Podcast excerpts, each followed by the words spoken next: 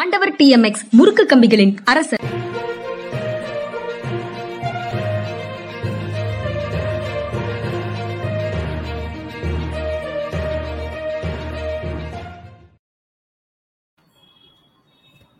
வணக்கம் இது மனிதா மனிதா அரசியல் திறனாய்வாளர் ஓய்வு பெற்ற ஐஏஎஸ் அதிகாரி திரு. பாலச்சந்திரன் அவர்களை நிகழ்ச்சிக்கு வரவேற்பதில் பெரும் மகிழ்ச்சி. வணக்கம் சார். வணக்கம்ங்க வணக்கம். சார் நேற்று சென்னை உயர்நீதிமன்றத்தில் அதிமுக பொதுக்குழு பொதுச் செயலாளர் தேர்தல் தொடர்பான விவகாரத்தில் தீர்ப்பு வந்துடுச்சு. பொதுச் செயலாளர் ஆகிறார். ஆகி ஆகிவிட்டார் எட- எடப்பாடி பழனிசாமி. நேற்றே அவருக்கு உடனடியாக பதவியேற்பும் முடிஞ்சிடுச்சு. இன்றைக்கு ஓ- பன்னீர்செல்வத்தினுடைய மேல்முறையீடு இருவர் இரு நீதிபதிகள் அமர்வுல இன்று காலை வருகிறது அப்படின்றது செய்தி. அந்த பொதுக்குழு செல்லும் பொதுக்குழுவில் நிறைவேற்றப்பட்ட தீர்மானங்கள் செல்லும் பொதுச் செயலாளர் தேர்தல் செல்லும் எல்லாமே எடப்பாடி பழனிசாமிக்கு சாதகமான ஒரு சூழல் அந்த தீர்ப்புகளின் மூலமாக கிடைக்கிறது.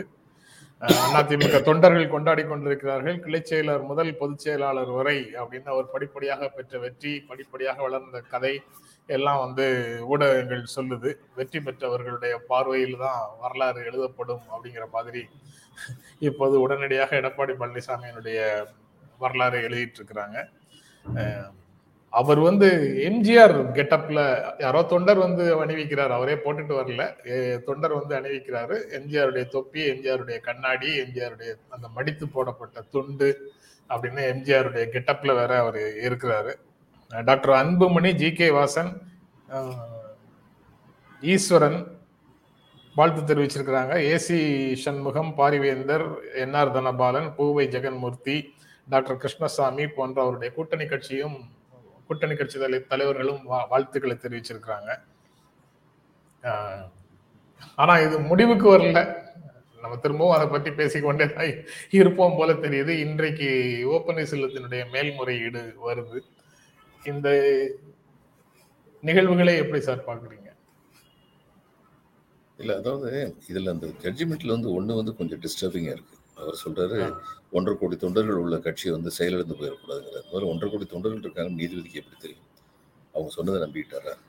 அது ஒண்ணு. இன்னொன்னு கட்சியுடைய சட்டதிட்டங்களுக்கு உட்பட்டு ஒரு செயல் நடக்கலைன்னா அப்ப கட்சி வந்து தொடர்ந்து நடக்கணும்னா அது இடைக்கால ஏற்பாடாக அதை ஆதரித்திருக்கலாம். அவர் இடைக்கால பொதுச் செயலாளர்ன்றதை வந்து உறுதிப்படுத்தி விட்டுட்டு நீங்கள் இந்த இந்த இந்த காலகட்டத்துக்குள்ள உங்களுடைய கட்சி விதிப்படி நீங்கள் வந்து பொதுச் செயலாளரை தேர்ந்தெடுங்கள் அப்படின்னு சொல்லியிருந்தால் அது இன்னும் சிறப்பாக இருந்திருக்கும்னு சொல்லி நினைக்கிறேன் இந்த ஜட்ஜ்மெண்ட் வந்து அவ்வளவு தூரத்துக்கு சரியானதாக எனக்கு தோன்றவில்லை. கட்சி முடங்கி போய்விடும். அன்றாட நிகழ்வுகள் தொடர்பான விஷயங்கள் நீதிமன்றங்கள்ல போய் முடிவு பண்ணிக்கிட்டே இருந்தா அப்படின்னு கடந்த காலங்கள்ல உச்சநீதிமன்றம் சொல்லியது. இங்க இவங்களும் சொன்னாங்க எல்லா விஷயங்களையும் நாங்களே செய்ய முடியாது நீங்களே பார்த்துக்கங்க அப்படின்னு சொன்னாங்க. நம்ம உச்சநீதிமன்றம் சொன்னதையே நான் வந்து விமர்சிச்சிருக்கேன்.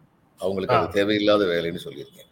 ஒரு கட்சி சின்னம் கிடைக்குது கிடைக்கலங்கிறத பத்தி இவங்களுக்கு என்ன கவலை? தேர்தல் ஆணையம். தேர்தல் ஆணையம் அதுலயே உச்சநீதிமன்றம் வந்து தேவையில்லாம தான் மூக்க நுழைச்சாங்க. இவங்க மறுபடியும் வந்து உச்சநீதிமன்றத்தின் வழியை பின்பற்றுகிறார்கள் மாதிரி அதாவது கட்சி விதி என்ன இருக்கோ அதுபடி தான் பொதுச் செயலாளர் தேர்தல் நடக்கணும். அப்ப இந்த கட்சி விதிப்படி நடக்க அதே சமயத்துல கட்சி வந்து முடங்கிடக்கூடாது. அப்போ அதுக்கு ஏற்பாடா வந்து உச்சநீதிமன்றம் சொன்ன அந்த இது சரிதான். அதாவது நீங்க வந்து இடைக்கால பொதுச் செயலாளராக தேர்ந்தெடுக்கப்பட்டது ஒரு எமர்ஜென்சி மெஷர் எக்ஸிஜென்சி மெஷர்ங்கிற அளவில் சரிதான். ஆனா அடுத்து வந்து நிரந்தர பொதுச் செயலாளர் தேர்வுங்கிறது கட்சி விதிப்படி தான் நடக்கணும். ஆனா அது வரைக்கும் வந்து கட்சி ஃபங்க்ஷனாக தான் தற்காலிக பொதுச் செயலாளர் இருக்காருல்ல?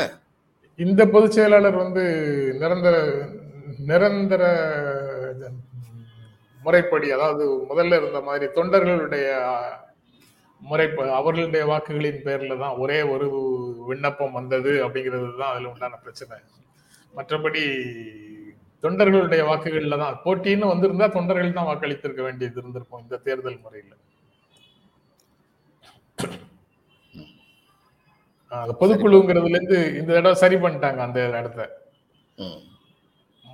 இதுக்கு முன்னால் இடைக்கால பொதுச் செயலாளராக தேர்ந்தெடுக்கப்படும் போது அது எமர்ஜென்சி சுச்சுவேஷன் அதனால இடைக்கால பொதுச் செயலாளர் தேர்ந்தெடுக்கிறதுக்கு பொதுக்குழு உறுப்பினர்கள் தேர்வு செய்தார்கள்னு இருந்தது. இந்த பொதுச் செயலாளர் வந்து அடிப்படை உறுப்பினர்கள் தான் தேர்வு செய்வார்கள்.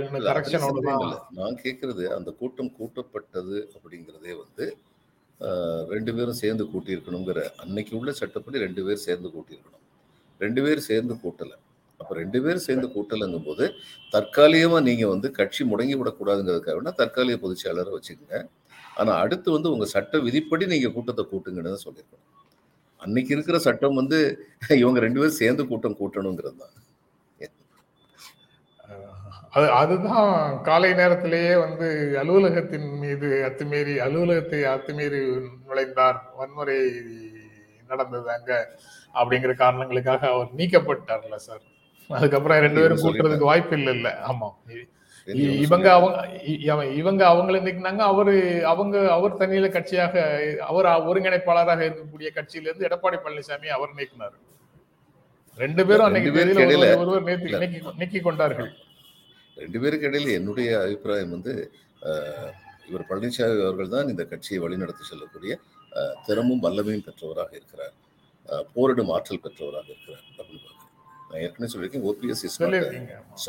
அவர் ஆனா அதே சமயம் வந்து இந்த இந்த இது வந்து ஒன்றரை கோடி தொண்டர்கள் உள்ள கட்சியெல்லாம் ஒரு நீதிபதி சொல்லியிருக்க கூடாதுன்னு நினைக்கிறேன். எங்க இருந்து அது- சொல்லுங்க பொதுச் செயலாளர் ஆயிட்டாரு. இந்த அந்த மாதிரி எம்ஜிஆருடைய தொப்பியும் கண்ணாடியுமாக இருக்கிறாரு. எம்ஜிஆர் காலத்துல வந்து நான்கு பொதுச் செயலாளர்கள் இருந்திருக்கிறாங்க சார். எம்ஜிஆர் நெ- நாவலர் நெடுஞ்செழியன் பரம பரம் இது ராகவானந்தம் அப்புறம் ஜா அதுக்கப்புறம் எம்ஜிஆருக்கு பிறகு எம்ஜிஆர் காலத்துல மூன்று பேரும் அதுக்கு பிறகு ஜானகி அம்மையாரும் நாலு நாலு பேர் இருந்திருக்கிறாங்க. அதுக்கப்புறம் ஜெயலலிதா இப்போ எடப்பாடி பழனிசாமி ஆறாவது பொதுச் செயலாளர் அப்படின்னு செய்திகளில் குறிப்பிடுறாங்க ஆறு பேர் யாருன்னா இவங்க தான் அந்த ஆறு பேரும். அதுல எல்லாருக்கும் எம்ஜிஆராக மாற வேண்டும் அப்படிங்கிற ஒரு வேகம் இருக்குது. அது வந்து அந்த தொண்டர்கள் வந்து அந்த அன்பை எம்ஜிஆருடைய தொப்பி கண்ணாடி துண்டு இதையெல்லாம் போட்டு வெளிப்படுத்துகிறார்கள் அப்படின்னு அதுல இருந்து பா- பார்க்க எனக்கு- முடியுது. எனக்கு தொண்டர்கள் இதுல சந்தோஷப்படத்தான் செய்வாங்க. நான் ஏற்கனவே சொல்லிருக்கேன் அவங்கள பொறுத்த மட்டும் கட்சி வந்து பலத்தோட நடக்கணும். இவங்க ரெண்டு பேர் சண்டையில இந்த கட்சி வந்து செயலிழந்து போய் கிடந்தது. அதனால அவங்கள பொறுத்த மட்டும் யாராவது ஒருத்தர் வரணும் திறமையானவர் வரணும் கட்சியை வழிநடத்தக்கூடிய வல்லமை உடையவர் ஸ்ட்ரென்த் உள்ளவர் வரணும் அப்படின்னு சொல்லி நினைப்பாங்க. அதனால அவங்க நிச்சயமா சந்தோஷப்படுவாங்க. சந்தோஷப்படுவாங்க. வலுவான ஒரு கட்சியாக அதிமுக உருப்பெற்றால் அஹ், நம்ம எல்லாருமே சந்தோஷப்படுவோம். ஏன்னா ஒரு நல்ல எதிர்க்கட்சி ஒண்ணு வேணும் ஆளுங்கட்சி. அடுத்த செய்தி சார் அரசியலுக்காக சீர்திருத்தங்களை எதிர்க்காதீர்கள் அப்படின்னு பிடிஆர் பழனிவேல் தியாகராஜன் தியாகராஜன் அமைச்சர் நிதியமைச்சர் சொல்றாரு. அரசியல் காரணங்களுக்காக அரசியல் ஆதாயங்களுக்காக நியாயமாக நடக்க வேண்டிய சீர்திருத்தங்களை அரசு மேற்கொள்ளும் போது அதை எதிர்க்காதீர்கள். அதை எல்லாரும் தமிழ்நாட்டினுடைய வளர்ச்சிக்காக ஒன்றுபட்டு ஆதரியுங்கள் அப்படிங்கிற கோரிக்கையை அவர் முன்வைக்கிறாரு. அதே சமயத்துல இன்னொரு செய்தியும் அதுல பேசும்போது நேற்று சொல்றாரு. அதிகமாக மாநிலம் கடன் வாங்குவது சமூக நிதிக்கு செய்யக்கூடிய துரோகம் அப்படின்ற ஒரு கருத்தை சொல்றாரு. மூன்றாவதாக திமுக ஆட்சியில எண்பத்தாறு சதவீத அறிவிப்புகளுக்கு அரசாணை வெளியிட்டிருக்கிறோம் அப்படின்னும் சட்ட சட்டசபையில நிதியமைச்சர் சொல்றாரு. அறிவிப்புகள் வந்து அது வெறும் அறிவிப்புகளாக இல்லை அரசாணைகள் பிறப்பிக்கப்பட்டிருக்கின்றன. எண்பத்தாறு சதவீத அறிவிப்புகளுக்கு அப்படின்னு சொல்றாரு. இந்த சீர்திருத்தங்களை அரசியலுக்காக எதிர்க்காதீர்கள் அப்படின்னு சொல்றது வந்து அந்த சீர்திருத்தங்களுடைய விளைவுகள் பரந்த மக்களுக்கு நன்மை பயக்குமா பயக்காதா அப்படிங்கிறது தொடர்பானது தானே ஏன்னா இப்ப சீர்திருத்தங்கள்ங்கிற பெயரே வந்து அலர்ஜி ஆயிடுச்சு. தொண்ணூத்தொன்னு. சீர்திருத்தங்களுக்கு. பிறகு இன்டர்நேஷனல் மானிட்டரி ஃபண்ட் என்னைக்கு ஃபிஸ்கல் ரிஃபார்ம்ஸ் கொண்டு வந்தாங்களோ அன்னையில இருந்து. ஸ்ட்ரக்சரல் ஸ்ட்ரக்சரல் அட்ஜஸ்ட்மெண்ட் ஒரு புது அட்ஜஸ்ட்மெண்ட்ஸ் ஆமா அந்த எல்லா சொற்களுமே இப்ப பயமாக பயமாக இருக்கு. அதுக்கு பின்னால் இருக்கக்கூடிய பொருள் வந்து பொது பரந்த மக்களுக்கு எதிரானதாக அவர்களுடைய வாழ்க்கைக்கு பெரிய நன்மை செய்வதாக இல்லைங்கிறதுனால அந்த சொற்கள் வந்து அலர்ஜியாக இருக்கு. ஆனா தியாகராஜன் நிதியமைச்சர் தியாகராஜன் அந்த சொற்களை பயன்படுத்தி தான் அதற்கு எதிராக எதுவும் சொல்லாதீங்க அப்படின்னு சொல்றாரு. எப்படி பார்க்குறீங்க சார்? இல்லைங்க அவருடைய சில கருத்துக்கள் வந்து ரொம்ப ஆழமாக கவனிக்கப்பட வேண்டியது. ரொம்ப ஆழமாக கவனிக்கப்பட வேண்டியது. அவர் வந்து சொல்லியிருக்காரு. நீங்கள் வந்து உற்பத்தியை பெருக்காமல் நீங்கள் வந்து கிராண்ட்ஸ் இலவசங்கள் இலவசமாக மானியங்கள் கொடுத்துக்கிட்டு இருந்தீங்கன்னா இருக்கிறது வந்து மொத்தமே முப்பது டன்னு தான். அந்த முப்பது டன்னை வாங்கக்கூடிய கெப்பாசிட்டி உள்ளவங்க அப்படிங்கிறத வந்து நீங்கள் முப்பதனாயிரம் பேர்லேருந்து மூணு லட்சம் பேர் ஆக்கிட்டீங்கன்னா அல்லது முப்பதாயிரம் ஐம்பதனாயிரம் பேர் ஆகினா கூட இந்த முப்பது டன்னுக்கு போட்டி வரும்போது என்ன ஆகும்னா விலை ஏறிக்கிட்டே போகும். என்ன இது தெரியும். டிமாண்ட் அண்ட் சப்ளை தியரி படி தெரியும். இங்கே டிமாண்ட் அதிகமாக இருக்குது சப்ளை கம்மியாக இருக்குது அப்போ நீங்கள் அந்த மாதிரி மானியம் கொடுக்குறது இன்ஃப்ளேஷனை தான் கூட்டும். இது ரொம்ப தெளிவாக சொல்லியிருக்காரு. ரொம்ப எளிமையான சொற்களில் ரொம்ப தெளிவாக வந்து நிதியமைச்சர் வந்து சொல்லியிருக்காரு. அதே மாதிரி தான் நீங்கள் வந்து இது இது இதை வந்து எல்லாருக்குமே கொடுக்கணும்லாம் சொல்கிறீங்களே இப்போ உதாரணம் இந்த தங்கம் தா தங்கத்து தாலிக்கு தங்கம் கொடுக்குற திட்டம் வச்சுருந்தாங்க. இப்போ எல்லாரும் அதிமுக என்ன சொல்கிறாங்கன்னு ஏன் அந்த திட்டத்தை ஸ்க்ராப் பண்ணீங்கன்னு சொல்லி கேட்குறாங்க இவர் கேட்குற நீங்கள் நாலு வருஷம் அதில் வந்து தாலி கொடுக்கவே இல்லையே. இப்போ பேருக்கு தானே நீங்கள் ஸ்கீம் வச்சுருந்தீங்க. உங்களால் கொடுக்க முடியலைல்ல அப்போ அதை நாங்கள் சீர்திருத்தி புதுமை பெண் திட்டம்னு சொல்லி நாங்கள் கொண்டு வரோம் சம் மாடிஃபிகேஷன் நாங்கள் கொண்டு வந்திருக்கோம். அப்போ எது வந்து எ- அதாவது இலவசங்கள்ங்கிறதுல வந்து அடிப்படையாக தெரிய வேண்டியது என்னன்னா எது சமூக நீதியை உந்துவிக்கும் சக்தியாக இருக்குமோ எது எ- எதிர்கால தலைமுறைக்கு பயனுள்ளதாக இருக்குமோ எது தமிழகத்தின் எதிர்காலத்தை வலுப்படுத்தக்கூடியதாக இருக்குமோ அத்தகைய இலவசங்கள் வரவேற்க தகுந்தவை இதுதான் இவருடைய கோர் பிலாசபின்னு நினைக்கிறேன். தட் இஸ் வெரி வெல்கம் அதுல பெண்களுக்கு அவசியமானது எது? திருமணமா கல்வியா? அப்படிங்கிற கேள்வியில இருந்து அந்த ஸ்கீம் சேஞ்ச் வந்து முக்கியமானதாக வருது சார். அது கல்விதான் அப்படிங்கிறது வந்து அடுத்த தலைமுறை அதுக்கடுத்த தலைமுறை போன்ற வளர்ச்சி அவர்களுடைய வளர்ச்சியை பற்றி கவலைப்படுகிறவர்களுடைய நிலைப்பாடாக இருக்குது. ஆனா சென்டிமெண்டா மக்களை ஆழ்த்தி வைச்சிருக்கிறது உணர்வோடு இருக்கக்கூடியவர்கள் திருமண திட்டத்தை ஏன் நிறுத்தினீங்க? அது திருமணம் தவிர்க்க முடியாத ஒரு நிகழ்வாக மனிதர்களுடைய வாழ்க்கையில இருக்கும்போது அதுக்கு உதவி செய்ய அதுக்கே வழி இல்லாம இருக்கக்கூடியவர்களுக்கு உதவி செய்யறதுல என்ன தப்பு? அப்படிங்கிற சென்டிமெண்டல் அப்ரோச்சில் அந்த பிரச்சனையை எழுப்புறாங்க. ஆஹ் அந்த- அந்த இரண்டுக்கும் இடையில இருக்கக்கூடிய இடைவெளியை எப்படி சமாளிக்கிறது அப்படிங்கிறது தான் இப்ப நிர்வாகத்துல ஒரு முக்கியமான சிக்கலாக இருக்கு. பட் திமுக அரசு வந்து ரொம்ப போல்டாக கல்வி தான் முக்கியங்கிறத நிலைப்பாடு எடுத்து பிரச்சாரமும் செய்யறாங்க அது அதை புரிந்து கொள்ள முடியுது. அதனாலதான் அது ரொம்ப அவசியம் அப்படிங்கிறதை உங்களை போன்ற என்னை போன்ற களத்தில் இருக்கக்கூடியவங்களும் அதை பெரும்பாலும் உணர்கிறார்கள். ஆனா பரந்த மக்களுக்குள் மத்- மத்தியில இருக்கக்கூடிய திருமண நம்பிக்கை பண்பாடு சார்ந்த விஷயங்கள் அதுல சென்டிமெண்டல் அட்டாச்மெண்ட் இதையெல்லாம் என்கரேஜ் பண்றதுக்கு சிலர் தொடர்ந்து முயற்சி பண்ணிட்டே தான் இருக்கிறாங்க. அந்த இடத்தை சரி செய்யறது தான் எப்படி அது அதை எதிர்கொள்வது வெற்றி கொள்வது எப்படிங்கிறது தான் நிர்வாகத்துல ஒரு சவாலா இருக்கிற மாதிரி தெரியுது. கிராமப்புறங்களில் நான் பெரிய பையன் ஆனதுக்கு அப்புறம் பார்த்துருக்கேன். ஒருத்தனுக்கு மனநிலை சரியாகவும் இல்லை மனநிலை சரியாக இல்லாமல் இருந்தால் கல்யாணம் பண்ணி வச்சா சரியாக போயிடும்னு யாரோ சொன்னதை நம்பி ஏதோ ஒரு பொண்ணை பலிகாடாக்கிறாங்க இது பல சமயங்களில் நடந்திருக்கு. மனநிலை சரியில்லாத ஒருத்தருக்கு வந்து கல்யாணம் பண்ணிருக்கு கேட்டால் அதுக்கப்புறம் வந்து ஏன் முதல்ல மொழிப்பிட்டீங்கன்னா இல்லை சோசியல் சொன்னார். கல்யாணம் பண்ணால் சரியாக போயிடும் சொன்னார். அப்படின்னு சொல்கிறாங்க இப்போ அந்த பொண்ணு படித்த பொண்ணாக இருந்தால் சரி அப்படிப்பட்ட மன வாழ்க்கையை வந்து அவள் ஏற்றுக்கவே மாட்டான். படிப்பு அவளுக்கு துணிச்சல் கொடுக்கும். அதை மீறி அப்படி கட்டி வச்சாங்கன்னா இது பொருந்தா திருமணம் அப்படின்னு சொல்லி தைரியத்தோடு அந்த திருமணத்தை விட்டு பந்தத்தை விட்டு வெளியில வர்ற தைரியத்தையும் கல்விதான் இதனால தான் கல்வி வந்து முதல் படியாக கருதப்பட வேண்டியது என்பதற்கு காரணமே எத்தனையோ காரணங்கள். இது ஒரு காரணம். இங்க நண்பர் வந்து ஒரு கேள்வி கேட்கிறார் சார் டென் சிங் பொருளாதார நிபுணரும் காங்கிரஸ் கட்சிக்காரருமான ஆனந்த் சீனிவாசன் பொருளாதாரம் குறித்தும் விளக்குறாரு. தான் சார்ந்த கட்சிக்காகவும் பிரச்சாரம் செய்கிறார். இதை பற்றி உங்களுடைய கருத்து என்ன? அப்படின்னு கேட்கிறாரு. ஆனந்த் சீனிவாசன் இரட்டை குதிரை மேல் சவாரி செய்யும் ஆற்றல் பெற்றவராக இருக்கிறார். அவருக்கு என்னுடைய வாழ்த்து. அந்த பொருளாதாரம் கட்சி இதை தாண்டி மூணாவது குதிரையும் கையில வச்சிருக்காரு சார். சோசியல் இஷ்யூஸ்லயும் அவர் வந்து தீவிரமான பிரச்சாரத்தை சொல்றார். கருவறை அதிர்ஷ்டம் ஒவேரியன் லாட்ரி அப்படிங்கிற சொல்ல பயன்படுத்தினார் அவர். பிறப்பிலேயே சிலருக்கு கிடைக்கக்கூடிய சலுகைகளை வந்து அவர் வந்து ஒவேரியன் லாட்ரி அப்படின்னு சொல்றாரு. அந்த மாதிரி சோசியல் விஷயத்துலயும் அவருக்கு என்ற ஒரு திரு தனியான பார்வை இருக்குது. அவர் பொருளாதார திரும்பவும் சிக்கல் பொருளாதார வல்லுநர்னு வல்லுனர்னு சொல்லியாச்சுன்னா அவங்களுடைய அனைத்து பொருளாதார ஆலோசனைகளும் அனைவராலும் ஏற்கத்தக்கது அப்படின்னு ஒரு பொருள் இருக்கிறதாக நாம் எடுத்துக்கொள்ள வேண்டியது இல்லை. அதுலேயும் இன்றைக்கு தமிழ்நாடு அரசுக்கு வழிகாட்டக்கூடிய பொருளாதார குழுவிலேயே கூட முரண்பட்ட கருத்துக்கள் கொண்டவர்கள் இருக்கிறார்கள் என்பது உண்மைதான்.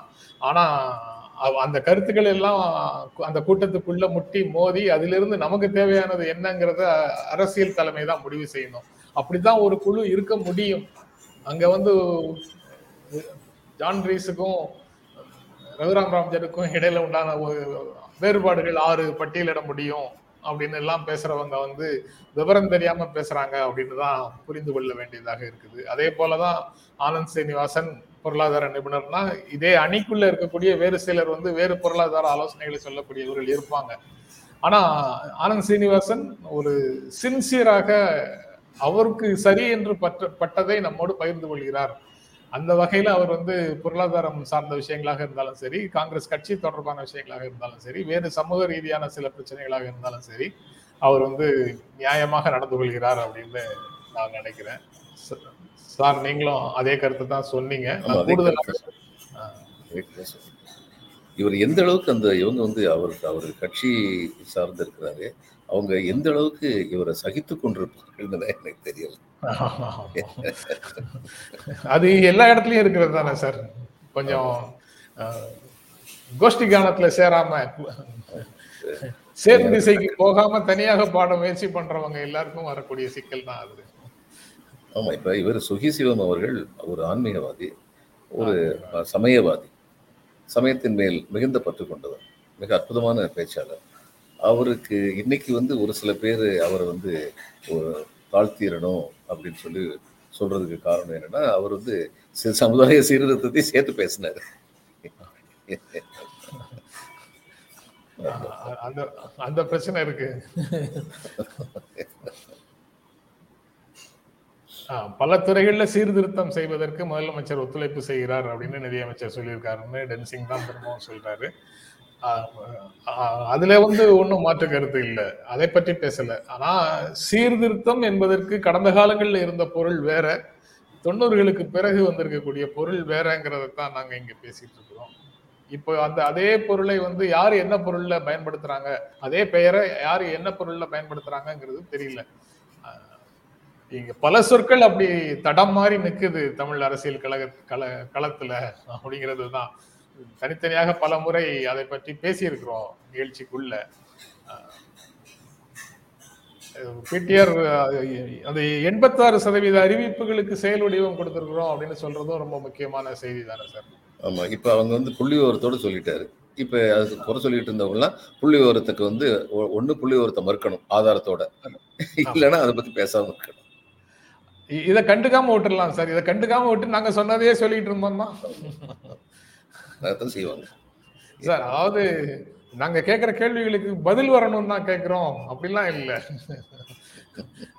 நாங்க வந்து சொல்றது சொல்லிட்டே இருப்போம். அதை கேட்கறவங்க கேட்டுட்டே இருப்பாங்கங்கிறதுக்காகத்தான் சொல்ற மாதிரி இருக்குது. ராகுல் காந்தி வீட்டை காலி செய்வதற்கு தயார். நான் காலி செய்திடுறேன். நீங்க எனக்கு கொடுத்த கடிதத்தின் படி நாங்கள் செயல்படுகிறோம். நான் நான் வெக்கேட் பண்ணிட்டு போயிடுறேன். நாலு வருஷம் எம் நாலு தடவை எம்பியா இருந்தேன். ரெண்டாயிரத்தி நாலு ரெண்டாயிரத்தி ஒன்பது ரெண்டாயிரத்தி பதினாலு ரெண்டாயிரத்தி பத்தொன்பது நான்கு முறை எம்பியா இருந்தேன். இந்த வீட்டில் வந்து எனக்கு மகிழ்ச்சிகரமான நினைவுகள் இருக்குது. ஆனால் நீங்க காலி பண்ண சொல்றீங்க நாங்கள் காலி பண்ணிடுறேன் அப்படின்னு சொல்லிட்டு அப்படின்னு சொல்லியிருக்கிறாரு. அவங்க க- அவகாசம் நீங்கள் கோரினால் நாங்கள் பரிசீலிப்போங்கிற இடத்துக்கே அவர் வரல. அவர் வந்து நான் வெளியில போறேன் அப்படின்னு சொல்லிட்டாரு. கார்கே கடுமையான கண்டனம் தெரிவிச்சிருக்காரு சார் அதுக்கு. தனி வீடு நானே பார்த்து கொடுப்பேன். அவர் என்ன வீடு இல்லைன்னா அவரை அழித்து விட முடியாது. நானே வீடு பார்த்து கொடுப்பேன். அல்லது அம்மாவோட போய் சோனியா காந்தி வீட்டில் அவர் தங்கிக்குவார். வீடற்றவராக போய்விட மாட்டார்.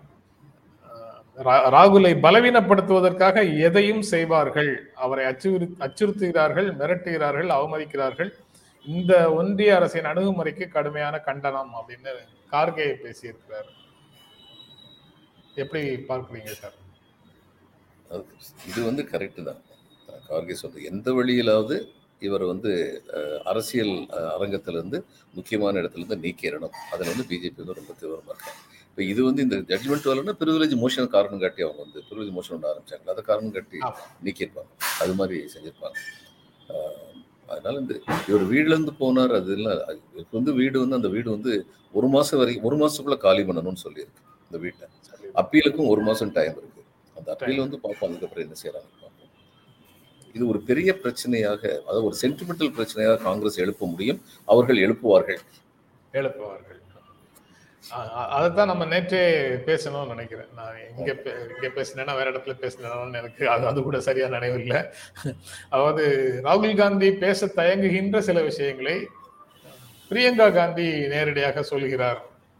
அப்படின்னு சொன்னேன். அதாவது என்னுடைய குடும்பம் தியாகம் செய்திருக்கிறது அப்படிங்கிறத ராகுல் வந்து கிளைம் பண்ண மாட்டேங்கிறாரு பெரிய பெரும்பாலும். அவர் வந்து எல்லாத்தையுமே வந்து கோட்பாட்டு அளவுல எதிர்க்கிறது தான் கருத்தியல் ரீதியாக எதிர்க்கிறவராக இருக்கிறாரு. பிரியங்கா மக்களுடைய உணர்வுகளை தட்டி எழுப்பும் விதமாக அவர்களுடைய அது போன்ற சிந்தனைகளை கிளப்புற விதமாக பிரச்சனைகளை இன்னொரு விதமாக உணர்ச்சி பூர்வமாக அணுகக்கூடிய வல்லமை அவருக்கு இருக்கு. பிரச்சாரத்துல அப்படி அந்த உணர்ச்சிகளை கடத்தக்கூடிய உணர்வுகளை கடத்தக்கூடிய வல்லமையும் இருக்கு. ராகுல் காந்தி சிந்திக்க தூண்டுகிறார்னா அவங்க வந்து உணர்வுகளை கடத்துகிறார் அப்படின்ற மாதிரி ஒரு ஃபீல் வருது.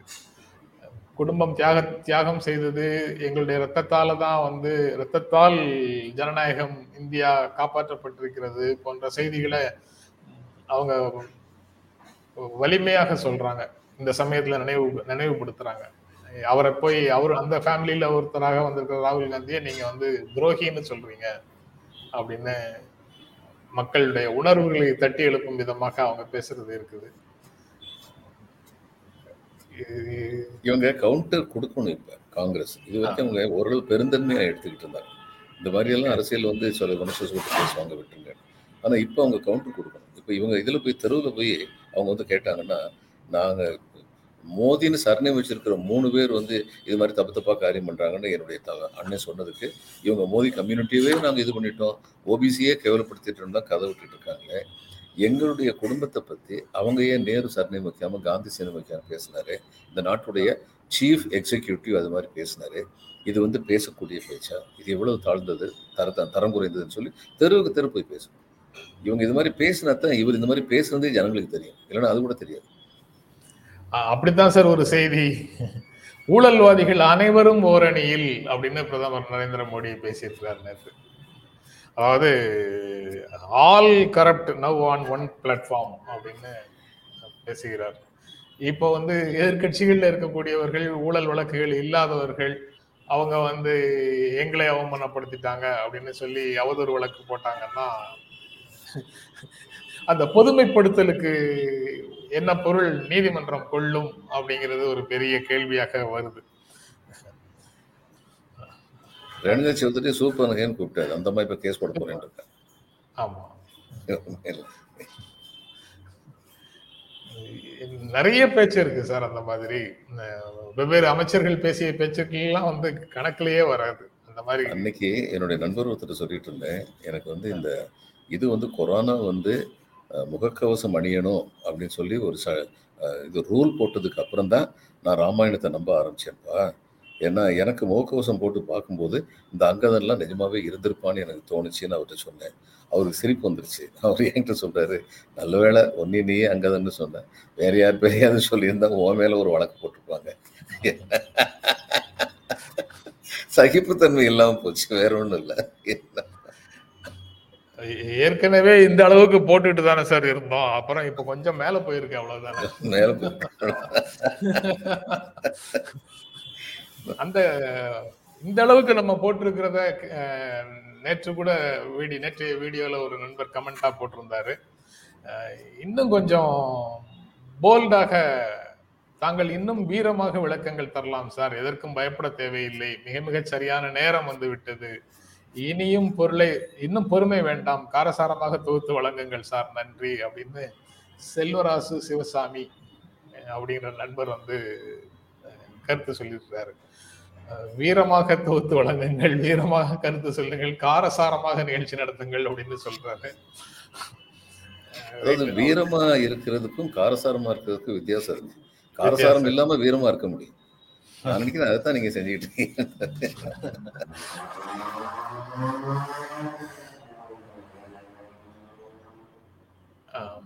நீங்க நீங்க சொன்னதுக்கு டூத்லெஸ் அண்ட் லைட் ஃபியூரி அவர் பேர் நல்லா இருக்கு சார் சுகி சிவா சுகி சிவம் அவர்களுடைய பேச்சு எண்பதுகளிலேயே விமர்சிக்கப்பட்டது. அவரிடம் சீரான போக்கைத்தான் நான் பார்த்து வருகிறேன் அப்படின்னு சொல்றார். சிஸ்டம் அதாவது ஒரு ஒரு பர்டிகுலர் ஒரு குறிப்பிட்ட அதிகார கட்டமைப்புக்கு எதிரான குரலாக பல ஆன்மீகவாதிகள் எல்லா காலங்களிலும் இருந்திருக்கிறார்கள். அதுதான் செய்தி. அதை இப்போ ஏற்றுக்கொள்ள முடியாதவர்கள் அந்த அதிகாரத்தை தக்க வைத்துக் கொள்வதற்காக போராடுகிறவர்கள் சுயசேவத்துக்கு எதிராக கடுமையான குரல் எழுப்புறாங்க. சுயசேவத்துக்கு மட்டும்னு இல்லை அவரை போன்ற ஆன்மீகவாதிகளுக்கு எதிரான குரல் எழுப்புறாங்க. அவரை மாதிரி பல்வேறு தளங்கள் பல்வேறு தளங்களில் இருக்கக்கூடிய பேராசிரியர்கள் வழக்கறிஞர்கள் அதிகாரிகள் எல்லாரிடமும் எல்லாரின் மேலேயும் அவங்களுடைய கோபம் வந்து அதிகமாக வருது. இந்த கலை உலகத்துல டி எம் கிருஷ்ணா மேல வருது டி எம் கிருஷ்ணாவுக்கு வருது ஆமா.